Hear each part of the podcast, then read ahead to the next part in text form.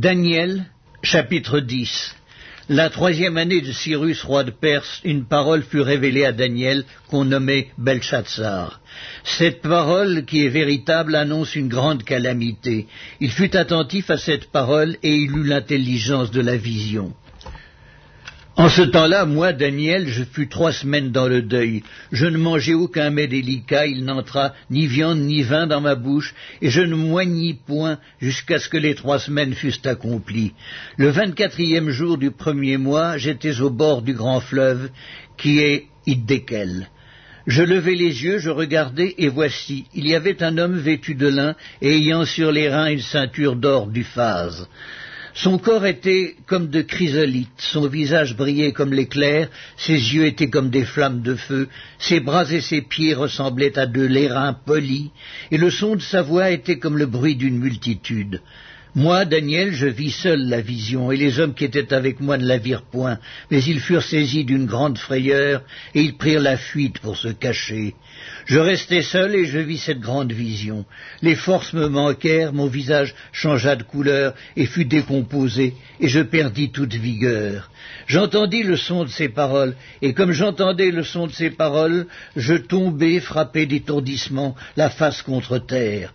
Et voici une main me toucha et secoua mes genoux et mes mains.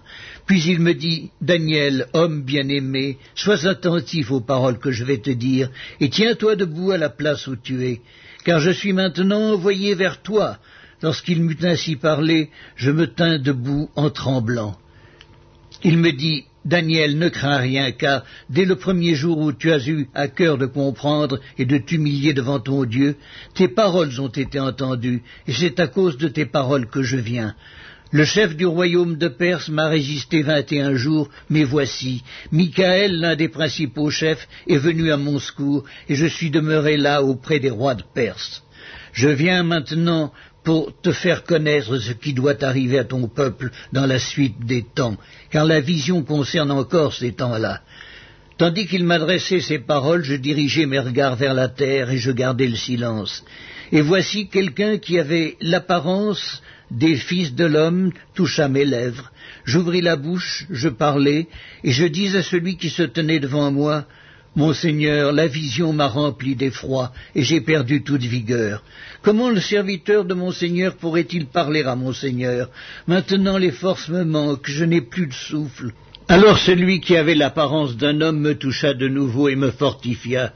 Puis il me dit, Ne crains rien, homme bien-aimé, que la paix soit avec toi, courage, courage. Et comme il me parlait, je repris des forces, et je dis, Que mon Seigneur parle, car tu m'as fortifié. Il me dit, Sais-tu pourquoi je suis venu vers toi? Maintenant je m'en retourne pour combattre le chef de la Perse. Et quand je partirai, voici, le chef de Javan viendra. Mais je veux te faire connaître ce qui est écrit dans le livre de la vérité.